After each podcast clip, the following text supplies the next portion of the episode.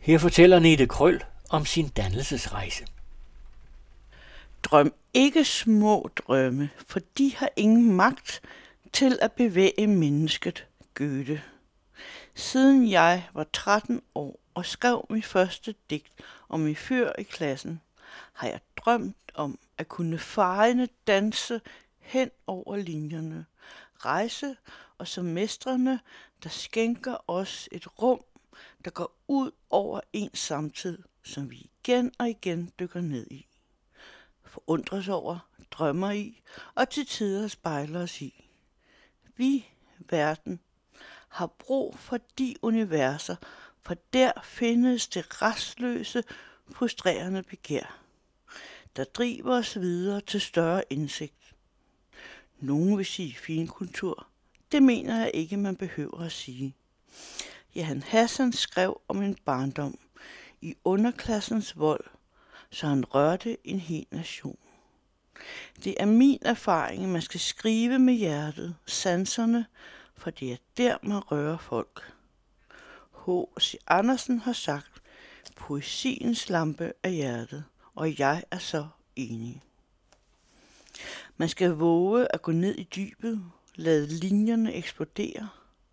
Der er så meget ligegyldig underholdning, der rydder forsider. Den store bagedyst, vild med dans, boligprogrammer. Sport til tider i min optik. Og jeg mener, det er for masserne, så de glemmer verdens tilstand, politikernes snæverhed og grådighed for dem selv og dem, der er givet, og mere vil blive givet til. Måske var jeg ikke helt så bevidst som ung. For mig var det at skrive også en måde at finde ud af, hvad mit liv rummede, og hvordan verden omkring mig, og hvordan jeg håndterede det hele. Men når jeg læste blandt andet Strunge, så vidste jeg godt, hvad jeg søgte. Man kan fortabe sig i øjeblikke, når man læser noget stort. Verden åbnes på ny, og til stadighed har jeg det sådan. Ofte stopper jeg op, skriver et par ord ned, jeg formes i, når jeg læser, og selv kort digter videre fra, eller en helt anden idé opstår. Vi læser for at få selvindsigt, forstå andre, med hver vores bagage. Og vi kunstner for at få sjælen til at vokse, for at reflektere over verden og livets til tider meningsløshed. Til at til tider udholde det svære eller tragiske, det uudsigelige, og skabe sig selv i et kunstnerisk rum. For mig er det som et sansende øjeblik, hvor i ordene former sig i mig, og det er som det drøber, om øjeblikket udvides. One day I will be dust, but where the mountains fell on my lips, words laughter is floating in mist forever. Dette skrev jeg hjemme, og jeg mener faktisk talt, at i arbejdet med min digtsamling fra min rejse, er det ofte sådan, at jeg slet ikke kigger på mine billeder, hver partielle, der er helt fantastiske. For jeg har så mange billeder, der gang på gang åbner lag af minder ind i mig selv. Og de griber mig som dråber af en uendelig kilde af glæde og scenerier, der skaber digte, der nu mere er som en citrende tango, hvor jeg kan drømme større. Og her i skabelsen, i skrivningen, når verden bevæger en, kan man mærke et øjebliks nude. Tænk på Anne Lindes forsang. Alting svinder på en forårsdag. For mig var min rejse en dannelsesrejse. Og de mennesker, jeg mødte, og alt jeg oplevede, var som at møde noget, jeg nok altid har savnet. Der var en del øjebliksnåde. I Spanien på Valparaiso Foundation var udsigten fuldstændig uovertruffen, med bjerge i horisonten og haven foran, fuld af palmer, oliventræer og smukke brosten i guldeskær, som drømme er lavet af. Og jeg mødte to kvindelige spanske forfattere og en ung, energisk australsk manuskriptforfatter. Og til lyden af cikader, mens vi spiste aftensmad, diskuterede vi litteratur, køn og politik. Det var meget oplysende.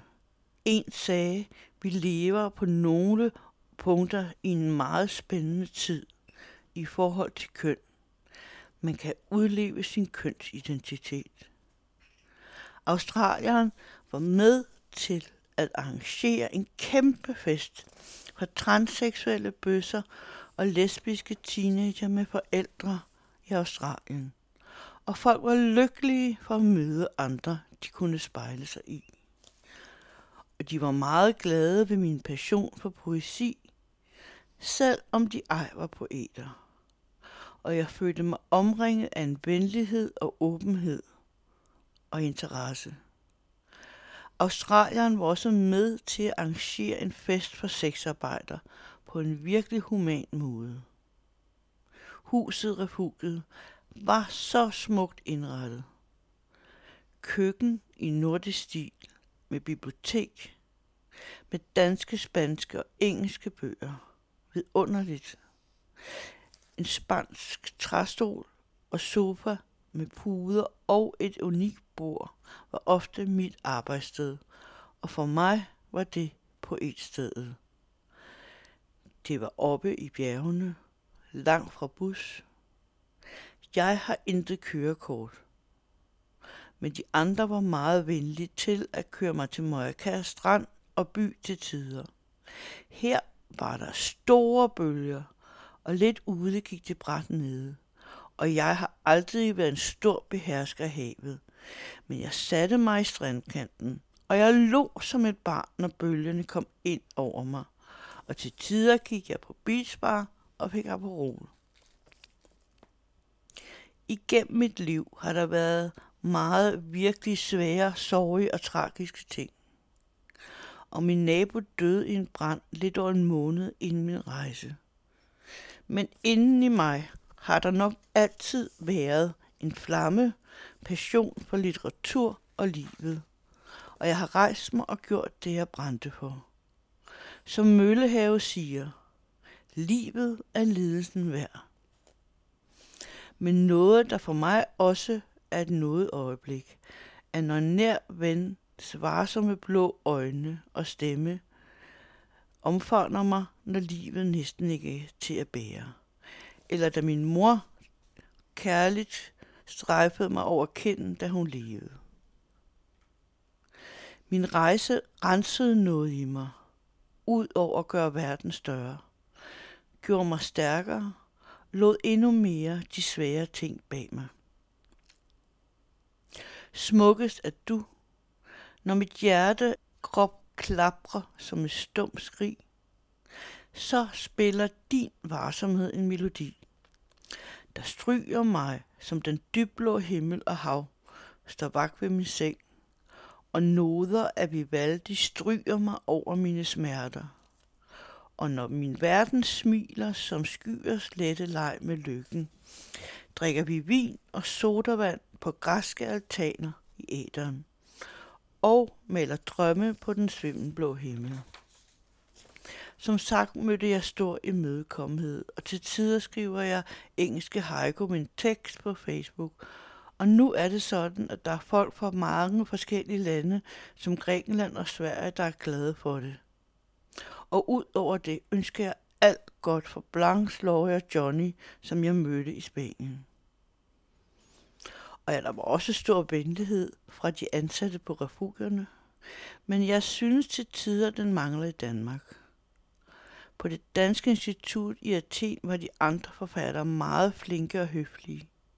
Men der blev aldrig rigtig lagt op til større diskussion eller udveksling af noget af kunst. Men det vidste jeg, inden jeg rejste. Og derfor fandt jeg min rejse andre steder. Jeg har mødt en del folk med uddannelse eller kunstnerisk virke eller interesse.